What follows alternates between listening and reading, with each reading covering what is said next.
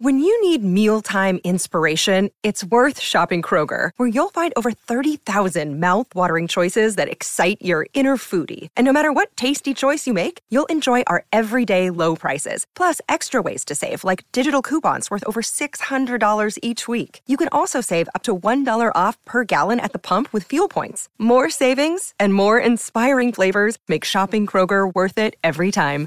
Kroger, fresh for everyone. Fuel restrictions apply.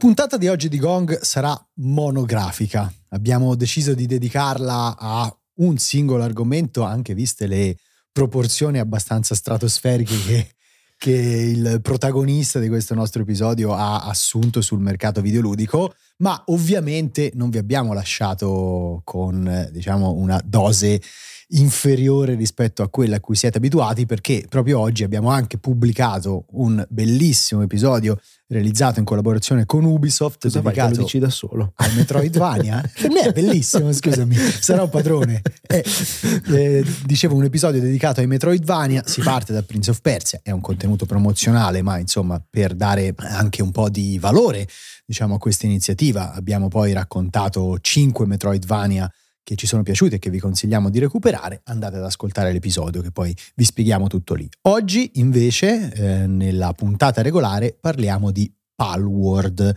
Eh, se seguite ovviamente il mercato videoludico e se seguite anche il nostro canale Instagram eh, su cui abbiamo iniziato a pubblicare qualche news lampo, saprete che si tratta del fenomeno del momento, un gioco che ha raggiunto volumi di vendita veramente clamorosi eh, con un picco di utenti su Steam che ha addirittura superato quello di Cyberpunk al momento del lancio e è nella top 5 sostanzialmente dei giochi più giocati eh, in contemporanea da milioni di utenti. Prima di cominciare però raccontiamo che cos'è Palworld. Allora, Palworld è, giusto per capirci, il Pokémon con le armi, cioè è un gioco in realtà che ehm, è ancora in, accesso anticipato, quindi c'è anche da registrare questa cosa. Sono 5 milioni di vendite per un gioco che di fatto ancora non è stato pubblicato nella sua versione 1.0. È un titolo in realtà che ehm, è sviluppato da un, uno studio indie che si chiama Pocket Pair, sono giapponesi e questo titolo in realtà appunto si era già visto nel corso degli anni anche perché proprio in virtù di questa sua eh, grande somiglianza è un eufemismo, con, eh, con Pokémon si era distinto.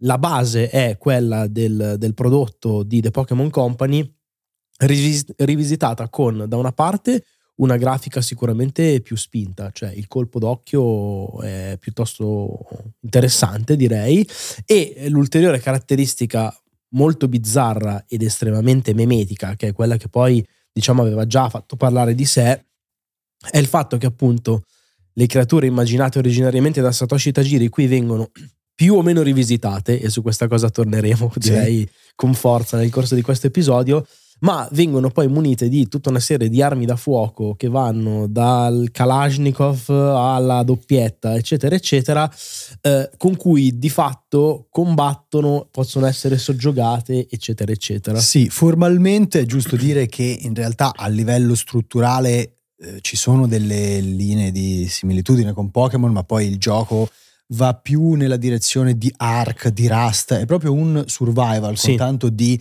accumulo di risorse e insomma possibilità appunto di eh, lutare in giro. Forse eh, dei Pokémon prendeva un po' la struttura di Arceus, cioè del, sì, dell'ultimo, cioè sì. la, la, cosa più simile, oltre al vedere queste creature immerse all'interno di mondi che poi vedremo sono stati presi anche da altri giochi, però diciamo che il colpo d'occhio sì, si sì. faceva pensare a questa cosa qui. Pokémon con le armi che faceva ridere perché poi anche in trailer vecchi li avevamo commentati, mi ricordo pure dal vivo, cioè c'era questa sensazione di un po' mondo in cui i Pokémon venivano di fatto, eh, non mi viene in italiano, esploitati, cioè si, si, si abusava di queste creature soggiogandole con una specie di catena di montaggio per fargli produrre ulteriori armi, cose del genere, cioè aveva questo stile che non si prendeva molto sul serio, pur però scimmiottando Pokémon che invece si prende tantissimo sul serio e il risultato era abbastanza esilarante. È abbastanza esilarante. Io devo dire che eh, in questi giorni, eh, girando un po' su TikTok, so che tu è un social che non frequenti, Lascio, sì, sì. Eh, ma ci sono veramente un sacco di eh, video estremamente divertenti con questi personaggi che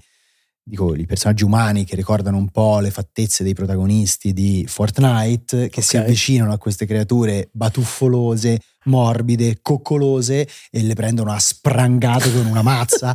e devo ammettere che questo ha sicuramente aiutato a innescare la viralità che poi ha trasformato questo gioco in un fenomeno commerciale. Ripeto, dal punto di vista, diciamo, eh, dell'originalità non c'è niente qui dentro, non solo perché, come giustamente anticipavi, le creature sono modellate quasi uno a uno sui Pokémon, ma anche perché proprio a livello di struttura di gioco siamo di fronte a un survival che non aggiunge niente allo stato, diciamo, dell'arte del genere.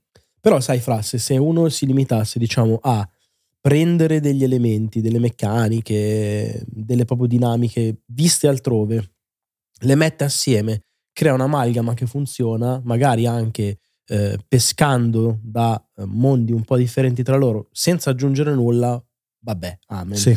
Il punto qui è che eh, da un lato è davvero difficile spiegare questo successo, cioè stiamo parlando ragazzi di un weekend, letteralmente, in cui il gioco si è innescato e eh, già, se non ricordo male, forse venerdì sera o sabato mattina si parlava di successo travolgente per un milione di, eh, di download, siamo arrivati a 5 eh, pochissime ore fa, cioè per darvi l'idea anche di che traino, eh, poi anche grazie a Twitch, grazie ai passaparola sui social network, eccetera, eccetera, ma di che traino stia accumulando questo gioco con una velocità che per esempio non aveva avuto nemmeno Baldur's Gate 3 la scorsa estate, per intenderci. Bisognerà capire chiaramente che tipo di anche resistenza avrà un fenomeno del genere, perché ricordiamo che si era innescato mai con questi numeri, però per esempio anche Multiversus, cioè per citarne sì. uno che poi è sparito nel nulla.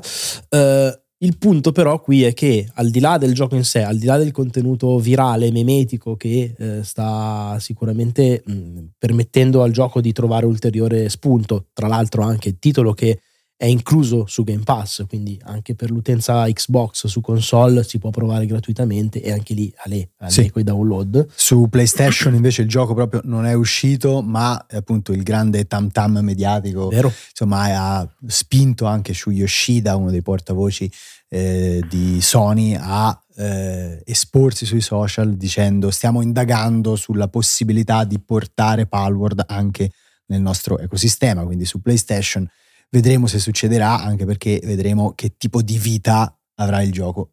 Non solo quanto resisterà no, questo è, esatto, sì, adesso ci arriviamo me anche agli avvocati. quanto resisterà agli avvocati di Nintendo. Eh, una curiosità ulteriore sul commento di Yoshida che testimonia davvero quanto questo fenomeno sia eh, incredibile.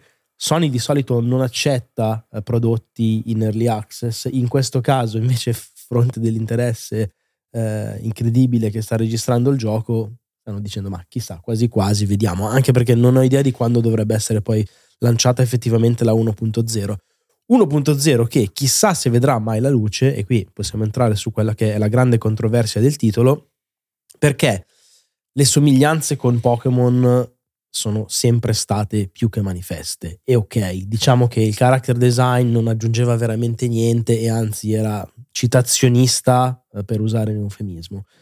Il punto è che eh, una volta che il gioco è stato effettivamente comunque pubblicato, eh, tra data mining, tra eh, ricostruzioni varie ed eventuali degli utenti, ci si è accorti di tutta una serie di punti di contatto, perché così è giusto definirli, che rasentano il plagio più totale. E eh, è chiaramente un problema anche perché se è vero che la testa di un Pokémon viene ripresa e diventa la coda di un altro, eccetera, eccetera, i colori sono gli stessi, l'attitudine generale delle creature è veramente molto molto simile, diciamo che l'ispirazione può essere una cosa, il grande problema è che sono stati trovati all'interno del codice del gioco, per esempio, dei modelli poligonali che hanno la stessa topologia, questo è il nome in codice che si usa per chi modella, ovvero la geografia dei punti. Esatto, cioè i, i, modelli poligonali sono sostanzialmente identici a livello di disposizione dei vertici, eccetera, eccetera, degli edge e quindi quando succede una cosa del genere vuol dire che semplicemente hai rubato, tra virgolette, il modello di base modificandolo, tra l'altro poco. C'è un, un video che gira su Twitter, per esempio, in cui si vede un, un lupo, un modello poligonale di un lupo che è sia un Pokémon che una delle creature di Palworld sono identici tipo all'80%, stesso ingombro, stessa proprio postura, tutto uguale, gli hanno leggermente modificato la testa e la coda, sembra proprio una di quelle cose del, della battuta, il compito cambialo giusto per non fartene accorgere e poi invece era identico, no? Sì, vabbè, è proprio la differenza fra plagio e ispirazione, perché di Monster Collector, soprattutto negli ultimi tempi, ne certo. sono usciti chissà quanti e se vogliamo tornare un po' indietro, anche Digimon eh, eh, strizzava l'occhio al concetto poi di creature tascabili. Ma non solo, fra pure Pokémon, Pokémon. Pure Pokémon comunque ispirato ah, certo, a tanti design totalmente. di Dragon Quest, per esempio. Totalmente, è vero. Però è vero. il punto è che un conto è ispirarsi, un altro è fare la stessa cosa. Assolutamente, questa non è l'unica controversia in cui è incappato il team di sviluppo, perché fra l'altro, ovviamente, quando diciamo, reclami in maniera così eh, veloce le luci dei riflettori, poi arriva anche una parte del pubblico che si mette un po' a indagare, soprattutto quando la tua operazione non è particolarmente virtuosa dal punto di vista, diciamo, creativo. E eh, si è anche scoperto che, eh, per esempio, alcuni membri del team e il team stesso si sono espressi eh, molto spesso a favore della intelligenza artificiale generativa come uno strumento importante per lo sviluppo, eh, intelligenza artificiale generativa che non è ben vista da tanti artisti, pensate che il team ha pure pensato di utilizzarla come concept di base per un gioco già pubblicato che si chiama EA eh, Art Impostor, una cosa del genere.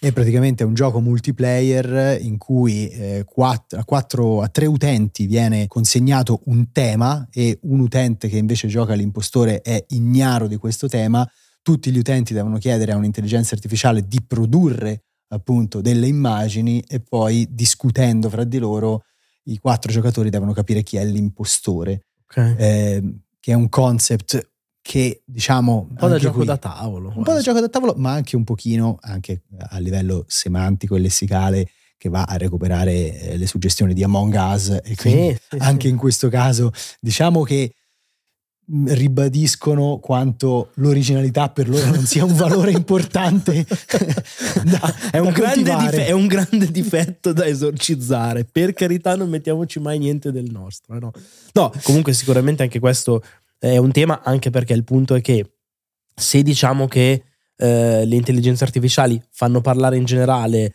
come tool, è chiaro che utilizzarle espressamente come veicolo per violare dei copyright, perché in questo caso questo è l'utilizzo che ne stanno facendo, eh, sicuramente getta un'ombra strana sul tutto.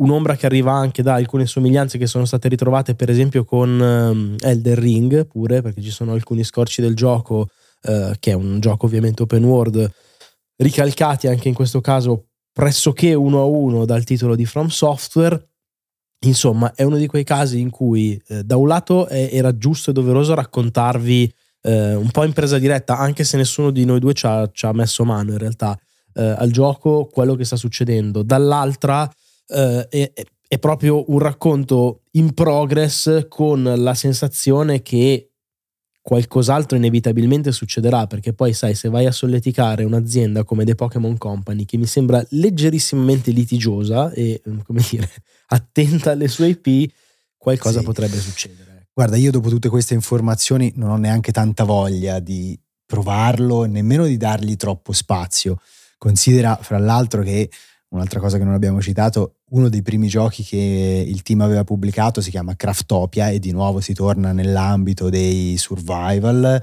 e era stato dichiaratamente realizzato con asset di stock del motore di gioco, quindi proprio okay, recuperati vabbè. diciamo dalla rete. È, è, proprio, come posso dire, una tendenza okay, che loro hanno eh, esibito più e più volte, quella di appropriarsi un po' di materiale altrui e eh, io trovo anche abbastanza eh, desolante che alla fine, in nome della memeticità, diciamo, eh, di questo ultimo progetto, abbiano raggiunto queste vette. Non sono l'unico, tant'è Ecco, che sì, possiamo infatti. chiudere così.